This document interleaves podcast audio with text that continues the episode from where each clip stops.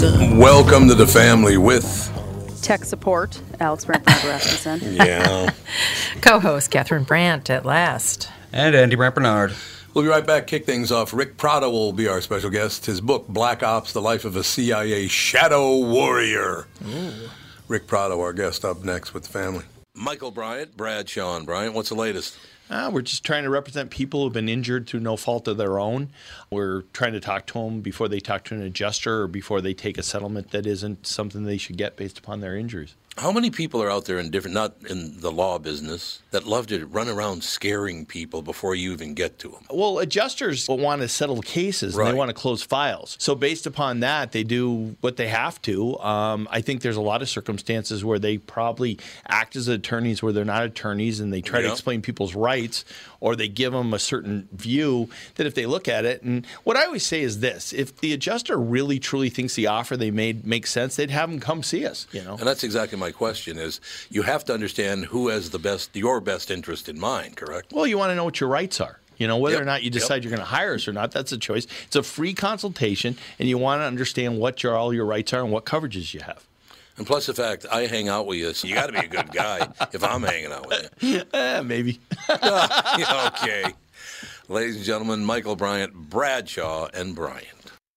Tommy, I never believed it until now, but apparently you're a pretty big deal. Was there ever a question in your mind? Well, you might say I was a doubting Thomas. See what I did there? Yes, how incredibly clever. Anyway, what's your point? Well, last month I was trying to find you a car to replace the Mafia Mobile and suggested leasing a Nissan Altima as it was impossible to find your first choice. I love that Altima, and I'm actually looking forward to checking out the all-wheel drive as soon as it snows. Well, apparently someone at Nissan was listening to us, and at this month at Coon Rapids Nissan and Burnsville Nissan, we can offer short-term 18-month leases. That's actually pretty smart. By then, the chip shortage will be over, right? Man, I hope so. The only chip shortage I want to hear about is Bilski dumping one into the bunker. By the way, for the first time ever, Coon Rapids Nissan was number one in the state and Burnsville was number two. Your Altima was actually one of the cars that put JLo on top. To learn more about short-term leasing, stop into Burnsville Nissan or Coon Rapids Nissan.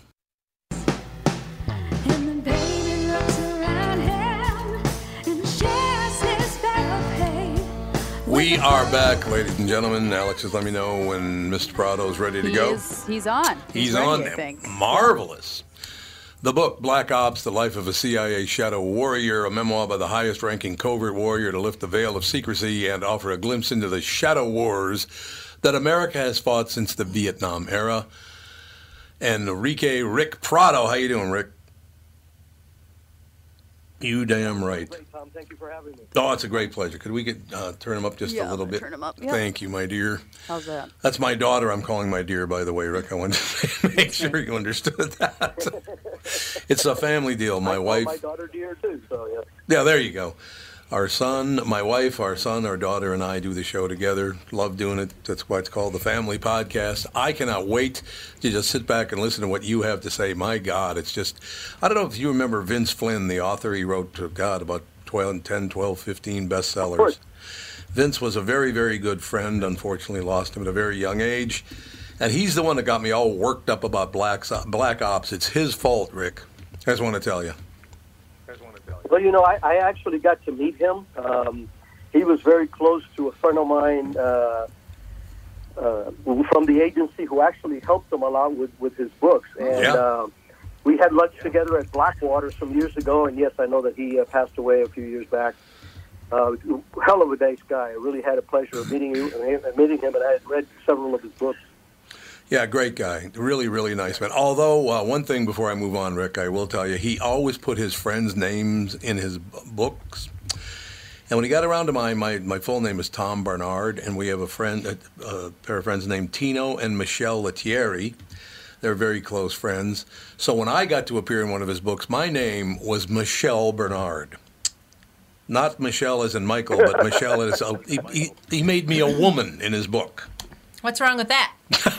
yeah. It's a compliment. Yeah, well, there you go. Well, I, uh, I I enjoyed his uh, books, even though that they were fiction. Fiction. Yeah. Yep. And the one thing that I can uh, guarantee you that uh, what you will read in Black Ops will be real CIA operations done by real CIA operatives. You know, the impetus for me writing the book was how my, my agency is maligned. We're always described as immoral, treacherous, maniacal assassins like Jason Bourne with 15 personalities. Uh, and, and nothing could be further from the truth Right. you know, the, my, my agency colleagues have put their lives on the line for a very ungrateful mistress that you cannot even advertise your successes. So we have 137 stars on the CIA wall of people who have given their lives up for God and country, and to to, to honor them in their in their just you know recognition is what I, I try to do with this book. So it, it is an I so people can see the different operations that I did and some of my colleagues did and how we really work. Very exciting. There's gunplay. There's uh, accidents. There's you know rescues in in, in, in uh, enemies' waters. All that stuff is in there. Uh, and by the way, my book is fully cleared by the CIA. It took them six months of uh, scrutiny, and and uh, I am pleasantly surprised about what they allowed me to talk about. And I think that part of that was because they understood my purpose for writing the book. Oh, I understand it completely. I, I have to read this one paragraph to the listeners, Ric, because it's it's pretty amazing. Enrique Prado found himself in his first firefight at age seven. The son of a middle class Cuban family caught in the midst of the Castro Revolution. His family fled their war torn home for the hope of a better life in America. Fifty years later, the Cuban uh, refugee retired from the Central Intelligence Agency as the CIA equivalent of a two star general. Black Ops is the story of Ric's legendary career that spanned two eras the Cold War and the Age of Terrorism. Operating in the shadows, Ric and his fellow CIA officers fought a little seen and virtually unknown war to keep USA safe from those who would do it harm. I will tell you, uh, Mr. Prado, uh, Catherine and I went to Cuba, what was that, about four years ago, Catherine? Yep. Went to Cuba four years ago, could not have been a better time. The people could not have been friendlier. Very, very nice. They like to eat chicken. I did notice that, Ric. They like they eat a lot of chicken It's one of the only proteins they get. Exactly. It is exactly. You are exactly right. That is exactly right. Yeah. But we loved it. We yeah, absolutely they, loved it. they, the, we, the Cuban people have a, uh, a very uh, good attitude in spite of the misery Mm-hmm. that they live in. You know, um, yes, I was seven years old when the revolution first hit my town, and my town, my town was hit three times because we were at the foothills of uh, the uh, mountains where Che Guevara was in. Mm. And, you know, seeing what they did to my parents, what they did to uh, to the opposition, uh, the people hanging from trees, Yeah. um, it, it was it was something that uh, uh, that that was the seed planted for me to fight terror, uh, to, uh, communism uh, in five different incarnations. So You know, I could ask you, Mr. Prado, a question because we're talking about uh, Cuba now. Um, we're looking a lot uh, very closely at Russia. And yet you have all these Americans, uh, mostly college students, that think communism is just a wonderful thing. Why don't they pay attention and realize communism just does not work for the people? that is one of my greatest pet peeves, and, and, and I always tell people that socialism is the mask that communism wears to Yep. lure you into their trap. and the, true. and the promise is the promise of everybody will be equal, and they're they're right. Everybody is equally be miserable, equally oppressed, equally abused, Yep. and only the leaders get to have uh, you know the uh, the the benefits. There, there's a, there's a joke in Cuba that if you see a house with a fresh coat of paint, that's a senior party member. Oh yeah, oh you got that right. There's no paint on most of the buildings. People need to understand that. Unfortunately, the architecture is absolutely beautiful, but it's not being taken care of at all. No, there's no Home Depots down there. That's true. There's no Home Depot. No. That's kind of sad though, because the architecture, Ric, is gorgeous, uh, but they they just they don't care. As I recall, I, it's funny. I remember a lot of it. Yes, yes, yes. So is that what drove you just watching? Is I mean, it's You know, the, the, the, go ahead, sir.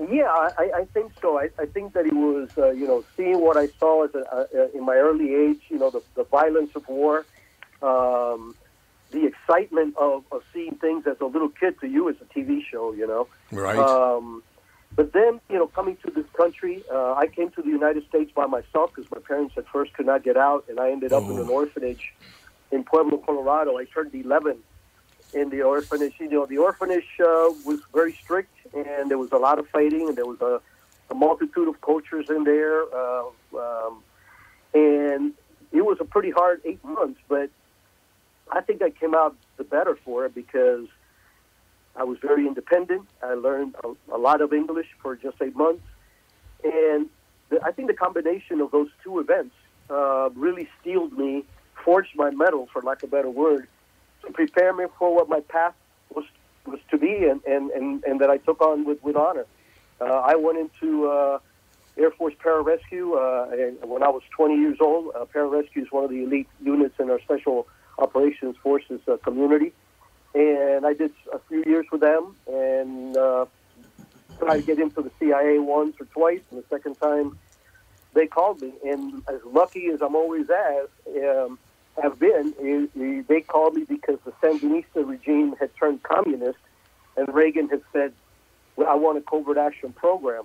And so I was a native Spanish guy that could go to the camps Oh. and not show, you know, no show the American hand. I was there as, as a Honduran major, and th- that the, the incredible part about that experience was because I saw what that octopus that's called communism did to my first country and to my family, and now at, at the age of thirty, I, I am helping fight that that that that, uh, that octopus. And as a matter of fact, there's three really sexy operations during that time where I was very proud of the fact that some of the tentacles were cut cut off. So, uh, and you know, the rewarding part of it, besides the successes, was the people. I would sit every night, grab a cup of coffee, and sit down with different contras, and men, men and women. There were they had women in the fighting also, and every time I would ask them, "Why are you here?" Tom, not once did anybody say, "Well, you know, I read Marx and Lenin, and I don't agree with that philosophy." No, Right. it was they raped my daughter, they beat up my priest, Oh. they uh, forcibly conscripted my 15-year-old son. It was all personal, and it was all personal for me also, because I was too young to fight it the first time around, um, and that was my first incarnation. I, like I said, I've done. I have had assignments for two years each time, five different times uh, going after after communism. Yeah, Ric, it's so amazing because if, if people go down to Cuba and meet the Cuban people, they could not be friendlier, yet there's a, a certain understanding. You also don't want to cause much trouble in Cuba. They're very, very strong people, very loyal people. Uh, and again, they're incredibly friendly, but you got a tough side to you. Cubans have a tough side to you that I just really admire. Well, thank you. That's, a compliment, hell of a compliment. Thank you, Tom. Well, it is true. I I mean, it's just. Oh, one other thing I, got to mention. I'm a, I, I unfortunately have not. You have what? I said, uh, unfortunately, I, I, I have never, I haven't been back to Cuba, and definitely with my career, I, I certainly cannot go back because they know who I am, No. especially now, and um, and, and they would def- definitely have vendettas to to settle. So um, as much as I would love to go back and see my first house and where my dad's horses were and, and everything else. Um, uh, it will have to wait a few years. I hope that there, there's a, a real change over there, not the cosmetic ones I've been having for 60 years.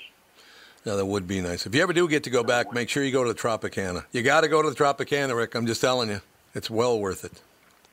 Well, here, here's here's one for you. They, they, one of the photographs in the book, it was my parents took me to the Tropicana for the last Oh, night that I was in Cuba. The Really? next morning, I was put on a plane, and yeah, and there's a photo. It's me, uh, my parents, my aunt and uncle, and my cousin, and we're sitting there, and, and I'm the only idiot smiling. Everybody's got these somber faces, and I'm I'm smiling. I just I still can't figure that one out. But yeah, I, I- I would love to go to, uh, to back to the Tropicana and reconcile enough in a, in a kid's mind, you know, uh, what is what it's like now. Yeah. And Ric, you've been carrying that with you now for, for all these years because seven year olds have, have developed enough that they understand what's going on. You, as a seven year old, knew what was happening. You knew it was time to go. Yeah, you were youthful. You go to the Tropicana, you're having a great time. But, but you still knew what was happening. And looking back on that, you've had, well, at least two lives at this point. And it made you a very tough guy, don't you think? I, I think it steeled me. I think that it gave me the ability to uh, to work under pressure, uh, and and but the, what it really gave me, Tom, the, the thing that it gave me the most was purpose. Right.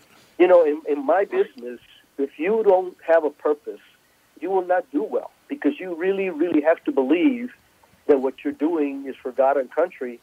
Uh, what you know, what we put our families through, the the secrecy of our, you know, be working in, in all these places. My wife didn't know what I was doing. She knew that I worked for the agency. She knew I was doing maybe terrorism or counterinsurgency or whatever it was. But the details of what I did day to day, especially night to night, because most of our work is done after after hours. Um, my wife, my wife will he- hear about what I did when she reads the book. Really? So she'll know for the first time. Yes, sir, and so will my kids. God, that's what an amazing story. The book again is called Black Ops: The Life of a CIA Shadow Warrior. Ric Prado, P-R-A-D-O. The author is on with us. Uh, I have to read another segment. I tell you what, the descriptor that was sent along with your book is a terrific uh, descriptor. After duty stations in Central South America and the Philippines, Black Ops follows Ric into the highest echelons of the CIA's headquarters at Langley, Virginia.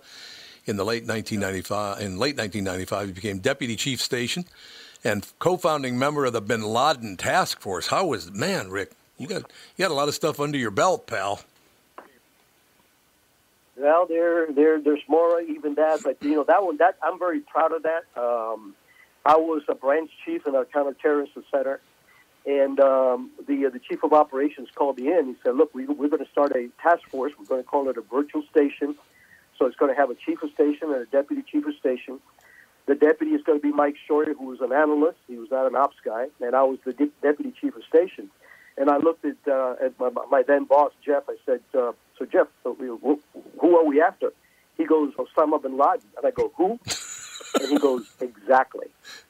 So uh, that was the seed. I mean, you figured it was, there was two operations officers. I had an Arabic-speaking uh, case officer uh, working with me who was super super sharp, and then we had uh, uh, several analysts. We had about eight or nine analysts, uh, seven of which were women. Uh, they're very good at this targeting stuff, and because they have the patience and they have the the depth and the intellect, I guess. But um, that those are the plank owners, and you know, sadly, there's there's there's people from that era that are on that wall with 137 stars in my building. Uh, Jennifer Matthews, uh, who was killed in Khost in, in uh, Afghanistan, um, was was a, was uh, she joined us very very early on, and you know we lost her out there. We've we've lost uh, a lot of people out of the 137 stars that we have on our wall. One third of them are post 9/11. A third of them are really. We are a small. in- We're not, yes, a third of those 137 are post 9/11. How many do you know? Very few people know, and that's what I wanted to. I, I want their their spirit to to be honored by the people that benefit from it, um, because they paid the ultimate price. They did indeed. How, you know, I don't even want to ask you how many times, but I got to believe that you have, you know, looked death in the face many, many times, whether it was sneaking up on you or it was right there in front of you. I mean, it's obviously quite a dangerous job. How, how do you handle the danger part of it? Well, and I would tell you, sometimes it was me going in towards the, the danger because that's that's pretty much what we have to do. Right, right. Uh, again, yes, the, the, you know, I, I think that we all wired a certain way, uh, and, and and God wanted us to do whatever it was He wired us for, and, and uh, but I honestly think that having a purpose, that's you know, for for me, having a purpose for going into harm's way, completely blocked the the the the, uh, the guilt of well, if I get killed, my kids are going to be. No, if I get killed, my my kids would be proud of what I was trying to do because I was trying to do it for them and the rest of the kids in the United States. So you know, and and the beauty of the book, Tom, is, is that it's not just about me. I include a lot of stories from some of my colleagues, uh, two women in particular who I adore because they were just incredible in their own ways. Um, it is that I was surrounded by the most patriotic, professional, dedicated, selfless people that I've ever met in my life. And like I said, I was part of the special military for, for several years. and I still have great friends from there. But the quality of officers at the agency deserve a little better than being tagged Jason Bourne. Yeah, well, yeah, they're trying to sell tickets there, aren't they, Ric? That's all that's about is selling, selling those tickets. Um, I tell you, I just I have so many questions for you about all of these things. Uh, when okay, so you're seven years old, then you're 11, uh, you're in Colorado. At what point did you realize this? It's not just something I'm interested in. It's not just something as a child I thought, well, that'd be kind of cool to to go into the uh, to service and do this. And when did you know this is me? This is what I got to do, and this is what I'm going to do? Well, you know, you, you hit it right on the nose, and I have the perfect uh, uh, episode for that. Um, I growing up because again I was adventuristic and a little uh, high spirited and you know testosterone laden Sure. teenager. Yeah. um, I got really good. I got good grades in school, but I was always getting into fights and stuff like that, and, and getting in trouble because of it. And when I started college in Miami, it was, I think it was early '71 or real late '70s. Um, the hippies were going to take down the American flag the next day. They posted it. Tomorrow we're going to take down the flag and we're going Uh, to burn it. Okay. And I said, "The hell we are!" so I called five of my homies from the old days, and it was 20, 20 hippies more or less, six of us. Trust me, it was not a fair fight for them. And um, within minutes, there were torn T-shirts and beads all over the place. But that American flag was waving in the air in a blue sky early in the year. It took my breath away because for the first time in my life, I was proud of using my courage and my fortitude and a little bit of my violence for the right reasons. It gave me purpose. Six months later, I was in pararescue.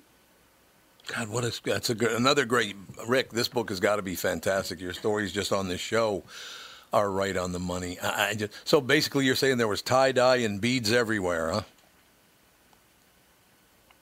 Yeah, there was a uh, yeah, tie- tie-dye T-shirts torn and beads everywhere, and uh, people running in different directions, but not towards us anymore. I, I, it still amazes me that and it, somebody who was born in Cuba leaves at seven, uh, you know, at, at a young age. You love the flag more than they do, and they have no right whatsoever to not like the flag. D- Will people ever figure that out, you think, Ric? They have no business turning on their own country. They don't even know what they're talking about.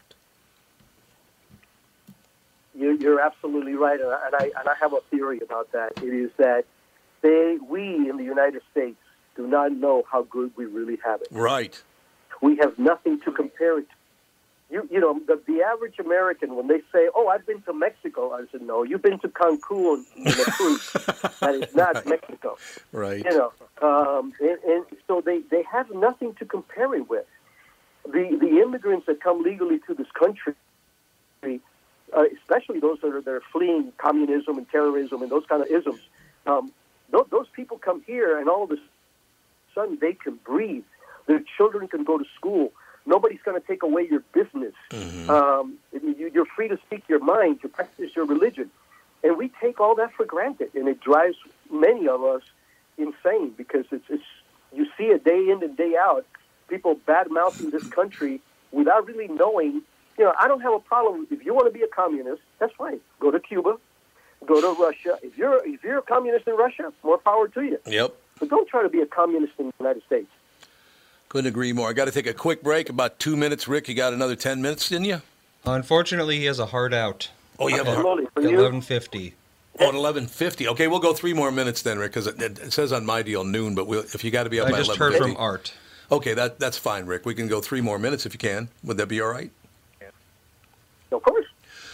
I'm just having a great time talking to you because I, you and I, uh, so far, well, I shouldn't say you and I. I agree with you on pretty much everything you've said so far. Uh, I will tell you, Ric, very quickly. I grew up very, very poor in an inner city neighborhood, and I, I got out of there, got an education, uh, you know, started working hard. I've had a wonderful life, got a great family that I work with every day. I'm sorry, but America's wonderful to me. I love America. I don't want to live anywhere else. Why some people just and the, what I love are the people out that live out there in the rich suburbs that don't like America. It's like what? Oh, Art says you're good till noon now. Oh, could you, Ric? You can stay till noon. That'd be okay with you, Ric? Yeah, yeah. not a problem. Excellent. Let's take a very quick break, then we'll be right back. Uh, got another 10 minutes with Ric Prado. The book is called Black Ops The Life of a CIA Shadow Warrior. Right back with Ric Prado right after this. Tom Barnard talking with Brad Huckle and Michael Bilski of North American Banking Company. We've talked a few times over the years about how North American Banking Company has helped local businesses when they're ready for expansion. We love talking about the success of our customers. One example is Suburban Manufacturing in Monticello. They create innovative products that produce clean, dry air that is needed during the manufacturing process. We recently helped them expand their business. Moving into a new building gave them the space they needed to add new equipment and production lines. We were able to step in quickly and provide the financing they needed when they needed it. When we help businesses like Suburban Manufacturing with their expansion, it's beneficial for our customers, but their growth also creates new jobs in our community. So they make stuff that produces clean, dry air for manufacturing after working with Bilski. Do they breathe easier with their business felt? We certainly hope so, Tommy, and that's no hot air. Nice one. Why not bank with my banker? North American Banking Company, a better banking experience, member FDIC, and equal housing lender. The 2022 Bloomington Boat Show is here and going on now. Get out of the cold and into a 25,000 square foot heated showroom at Dan Southside Marine. A huge inventory of boats means the best deals of the year. Over 60 boats on display from Premier, Avalon, Berkshire, Alumacraft, and more. Explore what's new for 2022 at the Bloomington Boat Show at Dan Southside Marine. Six blocks west at 35W on 98th Street in Bloomington. Visit bloomingtonboatshow.com. You all have helped build My Pillow into the incredible company it is today and have trusted in Mike Lindell to give you a great night's sleep. Mike's latest incredible deal is on the Giza Dream Sheets, which you've heard me rave about before, that's for sure. These sheets are made from the world's best cotton, Giza. They are ultra soft and breathable, yet extremely durable. Right now, the Giza Dream Sheets at its lowest price ever. These sheets are 60% off, coming in as low as $39.99 with promo code TOM. We are back, ladies and gentlemen. Ric Prado, our very, very special guest. Great guest, as a matter of fact. Black Ops, The Life of a CIA Shadow Warrior. It's available on Amazon and everywhere, as a matter of fact. A memoir by the highest ranking covert warrior to lift the veil of secrecy and offer a glimpse into the shadow wars that America has fought since the Vietnam era. Have we ever been out of war, Ric? Has it ever happened we've had nothing going on in the world? No, I mean I think that uh, the the moments of peace um, are are more from the civilians' uh, view, um, and that's the way it's supposed to be. Right. Um, we in the agency and our special military and other intelligence agencies within our, our government, or the, uh, the the community, um, our fight is a daily fight. Um, you know, before before the Contra stuff between Vietnam and the, the Sandinista revolution that we that we toppled because that was a very successful program, uh, lasted several years. But during that time, there was no declared war per se, but the Cold War was flaming hot, and we were working the Russians or working the Chinese and the Czechs and whatever was out there. So, you know, for, for the folks that are at the pointy end of taking care of the country, um, peace is when you go home to your family Yep. Uh, when you walk into your church and say a prayer. Um, because your, your job is, is to fight the good fight. Uh, like Pablo Coelho, one of my favorite authors, um, fighting the good fight is what Warrior of the Light does. And that's what I would like to consider ourselves. And that is, again, the reason that I, that I wrote the book was to give credit to those that, that, that deserve that. You know, another commonality when you, when you were talking a little while ago, when you were talking about how poor you grew, you, you uh, grew up and, Mm-hmm. and, and how what you made of yourself. Um, when we came to the United States, when, when Castro took over in 1959, my dad was a middle class businessman, had a um, coffee roasting company, a little coffee Oh. roasting company, which was confiscated almost immediately. And we had, my dad had a 57 Pontiac. We had a TV and a telephone in our house. And that was middle class Oh, yeah. when we came to the United States for the first three to four years, we were definitely uh, under the poverty line. My mom worked in a sweatshop for over a decade. My dad never had less than two jobs. Worked every Saturday that I can remember because he used to take me with him on Saturdays. So um, it's called the American Dream. You pay the price of admission. You work hard. This country allows you to do that. And when you get things handed to you so easily, so easily, then you don't appreciate it. Yeah, you do not right. appreciate something unless you earn it. Usually, earned it the hard way. You're 100% right. By the way, you just gave me a great memory. We, uh, when we were in Cuba, it was Catherine's birthday.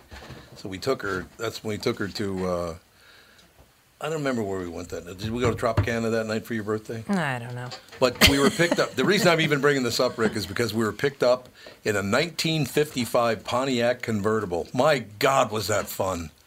The car, the cars down there are just amazing, Ric. Yeah, but you know what's even more amazing, Dom, is that uh, there was a program, uh, I think it was called Trading Chrome or something, a few years back, where they talked about all that. They spent like six episodes just on going to Cuba. Is those cars are are in great shape on the outside. They look like Yeah. what they are, but the inside they have engines and Lada engines. And Yep. that, there was one in, uh, incident where the guy had this big Oldsmobile, and and uh, he had a boat engine that he had converted um, somehow that, that ingenuity, to, and, and that's what he drove around town. Yeah. Oh That's God, it's just it's just wonderful driving down the highway in a 1955 Pontiac convertible with my lovely wife going to the Tropicana. Just great memories, Ric. I'm telling you, they were great memories for me. There's no doubt about that.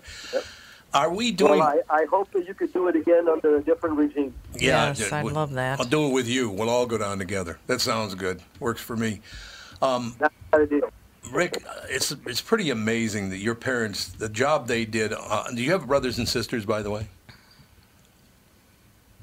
No, I'm an only child, and, and you know that's an excellent point to bring out, Tom, because Thanks. my dad had a seventh grade education, and but he had a heart of a lion, and he was a pretty smart guy. When he saw what was happening, he said, "I will not have my son, my only child, grow up in in a in this kind of regime." And because he couldn't get out, they put me on an airplane when I was 10 years old to go to the United States. You know, when my oldest son turned 10, I looked at my wife and I said, Do you think that I would have the fortitude to put Alex on an airplane to go to a country that I never have visited, that I don't speak the language, and that there's a very good chance that I will never be able to reunite with him? Oh, And the answer is a surrounding hell no. Yeah. right. But my parents did that in, in, in, the, in a program called Peter Pan, which was uh, by the Catholic Church, brought out 4,000 Rick products during Wow. a two-year period. That's amazing. It is quite the story. I, you have to be so proud of your parents. You got to be proud of yourself too, though. You, I I mean, you you did it. Uh, coming here by yourself, boy, that had to, that'd be terrifying at first, wasn't it, Ric? No, No, uh, you know, my dad brought me up to be the little man, and and Okay. uh, you know, uh, I'm not going to say that I have some bad nights uh, at the orphanage because you sit there in bed and you know you're there for now for the third month, and Yeah. there's other kids crying in bed, and uh, you know, you get a little bit depressed and stuff. But you know, my my dad was a man of such incredible character. My dad was actually a cowboy before he married my mom Oh, and he was the, the typical American cowboy, even though he was Cuban. You know, um, he he taught me from very early ride horses, shoot guns, the, defend yourself, stand up for your for your faith, uh, stand up for your your country.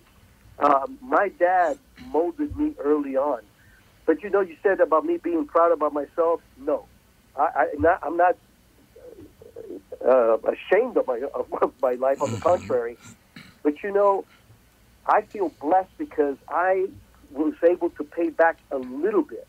I've been doing this for 50 years, and I still don't think that I've paid this country back enough. And you have children, so you know that we tend to gauge our successes by that of our offspring. And I have three kids a daughter who runs two charter schools, and two sons who are advanced in the, in the U.S. military. Jeez. Um, that's my real success. that is a wonderful story, Ric.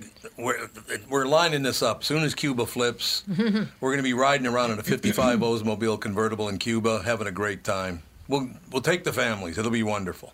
You got yourself. You're a good man, Ric. Thank Yes, you so you got much for your service.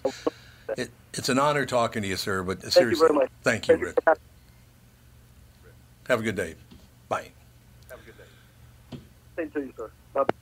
Ric Prado, ladies and gentlemen, P R A D O. The book is called Black Ops: The Life of a CIA Shadow Warrior. I, I love having people like him on because I this whole thing with with Americans. Well, and it's not just Americans. A lot of places in the world, but America's where I live. So you know, oh, America sucks. It's terrible. Everybody's terrible, and everybody hates everybody else, and everybody. No, it's nowhere near as bad as most places. Well, in the last month, I've talked to two um, Hispanic people that have moved here, uh, immigrated here, and both of them said, "Well, what, I'm not going to say what countries. I'm not going to say their names because I don't want anybody to get in Right. trouble anyway." Sure. Um, one of them, I said, "I'm, I'm learning to speak Spanish." He said, "Why?" I said, "Well, because I think you need it, especially in Florida. There's so many Spanish speak, speaking people." And he says, he says, "What do you, what do you? Well, well, still, I don't understand why." And I said, "Well, I think in another, you know, 15 years, probably that's going to be the dominant um, language in Florida." And he said, "Oh, if that happens, I'm moving out of this country." I said, "Why?" he said, "Because I do not want to live in a in a in a Hispanic country." I said, "Well, what do you mean you're Hispanic?" He said, "Because I don't I don't want the corruption from my old country." I said, "What?" I said, "What happened?" He said, "Oh, in my old country, if somebody wants you dead, you're just dead. The politicians have all the power. They just kill you. They don't like something you say, they just kill you. There's nothing you can do." And he said, "I'm not kidding. I'm not being dramatic. That's how it is." And another person that came from a different country said the exact same thing. He said, It's just so corrupt. You have to pay off everybody to get anything done. Everything is about the politicians getting paid off. Uh, uh, so, I mean, if people need to like tra- actually talk to people Yeah, absolutely. that come from these situations to see what it's actually like it, when the politicians have all the power. They don't become wonderful, gift bearing, sweet people. They become power hungry maniacs. And we're headed that way. We well, really are. You know, when he was talking about people fleeing Cuba, I'm like, people are leaving states in America. New York. People are actually leaving states because Yeah, nobody can come to a common ground. We're we're preaching and teaching division and hatred of each other. It's not a good thing. No, it is not at all. There's no question about that. It was so. It's so great. So this kid comes, seven years old. He's in a in a an outfit over there in Colorado at 11 years old. This is a guy who's inspired by the love of his family and and apparently an instant love of this country to step up and serve. And he's been serving his whole life. And I love the fact that he pointed out, you know, pretty much exactly what you're talking about. Yeah. And by the way, I know that one person you were talking was from Peru, right? Yep. I knew it. I've heard him talk about it before. He just said, "There is no way I'd ever go live it." Yeah, I mean, because you, but you still have to be careful because people that still live there, family members that still live there, Yeah. somebody gets wind of somebody said something against. I'm, you know, you could be innocently talking about somebody and get someone killed. It's just terrifying. It is. No, you're absolutely right. I just, I don't know. I was very, very impressed with that, and thanks to Art Sears for that because Art uh, does a great job lining up guests. There's no question about that. But he, uh, he was terrific. I, I Yeah, see. I just love hearing that, and I know there there are things to criticize about the president's address last night, but I just like the fact that he at least moved toward the center. Now he was told to move toward the center, which is okay with me. But we need to move to the center. Enough of this extreme left and extreme right crap. I'm sick to death Well, of it. that's what he said he was going to be when he ran. Yeah, he did. And then as soon as he got elected, he went way left and deleted everything that Trump did that now he's saying that we need to do. No, I know. I just I just want to tear my hair out with politicians. I really well, do. you guys have lived through it. I've been. I, they've been trying to cancel me twice now. They did destroy my voiceover career, Yep. and that was basically the TV stations and the newspapers in the state of Minnesota that did that. Uh, destroyed my voiceover career, and now there's a group of woke people trying to destroy my radio career.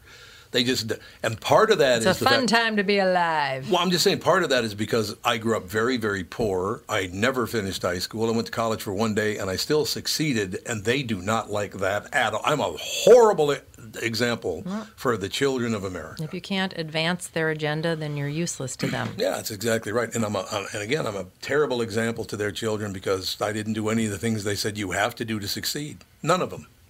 They don't like that. They don't like that at all. What do you think of that, Andy? Uh, I think you're right. I mean, I've spoken many times against those kind of people. No, you have. No, I know you. Well, that's why I asked you. I asked you to speak on it because you've talked about the cancel crowd anyway, and why I, I don't understand how you can be either uh, far right or far left because you're supposed to be very, very woke on on the on the left and very kind of religious. It's not really religious, but kind of religious ethics on the right, and yet those are the people that destroy everybody else. So what am I missing here? You're supposed to be the best at it, not the worst at it.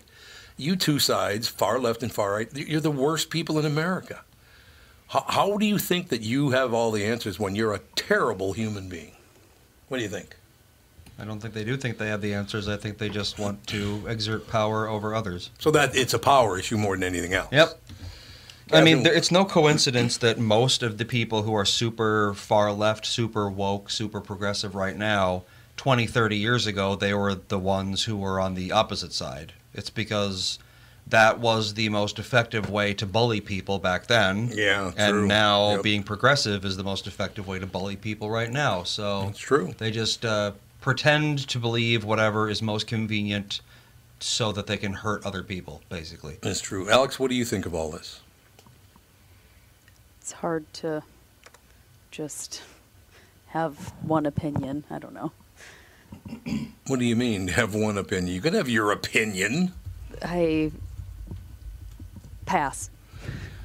Oh, God, you coward. Coward, Alex. That's me. Maybe she just disagrees with you and doesn't want you to know it. I, it has nothing to do with agreeing or disagreeing. She loves I'm canceling people. I'm talking I about. love canceling people. No, yeah, yeah. I've, I've, I've never seen you do it, but I'm sure you're really good at it. But uh, Constantly canceling people. yeah, I just just leave people alone is all. You know, unless they're the bad. Here's what I like. You bust your ass, but we're going to cancel you. But somebody who goes down the street shooting people, we're going to protect them and uh, just release them from custody without bail. The horrible people are being treated very well, and the good people are being treated very poorly. Is that is that a digital thing? What is that? Is just is that just stupidity? What do you think? I think it's the, how humans are. Have they always been humans are just, you know, fundamentally evil. humans are That's fundamentally evil? Well, that's pretty much what every religion in the history of the world has taught.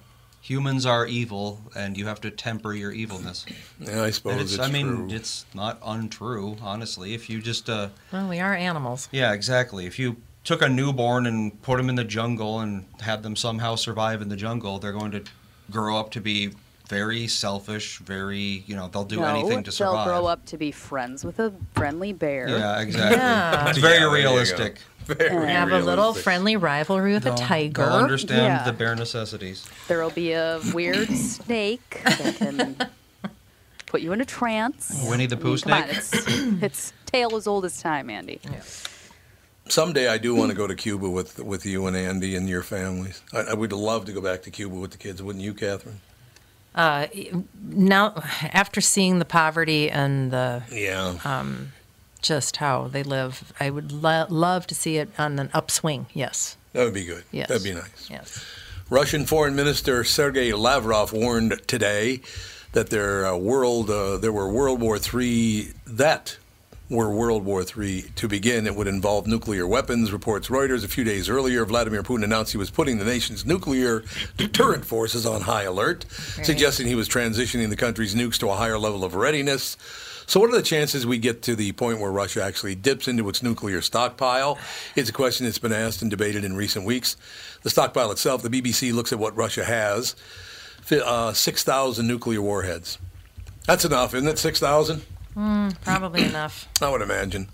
Though roughly 1,500 have been retired and earmarked for disposal, the remaining 4,500 aren't ready for action all of them anyway.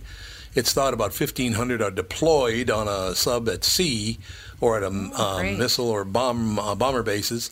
Fabulous. Parsing's Putin words, as the uh, at the Guardian, Kristin Ven Bruusgaard uh, observes that despite what Putin said on Sunday, Russia's nuclear arsenal remains on a certain level of readiness even during peacetime, and the U.S. hasn't detected any signs that warheads are being moved. So, if that little has changed, why did Putin signal a move was being made? Yeah. So, why did he do that? Does anybody understand why he said, "Let's Well, get ready"? He's either I think posturing. Wendy, Wendy might. He's either posturing or he's serious. One or the other. Why don't we take a break man- here and come back, maniac. and Wendy can certainly talk about that. That'd be perfect. We'll have Wendy on the phone. Wendy's on the phone. Okay, we'll be right back in a couple of minutes with a Wendy, Wendy, Wendy.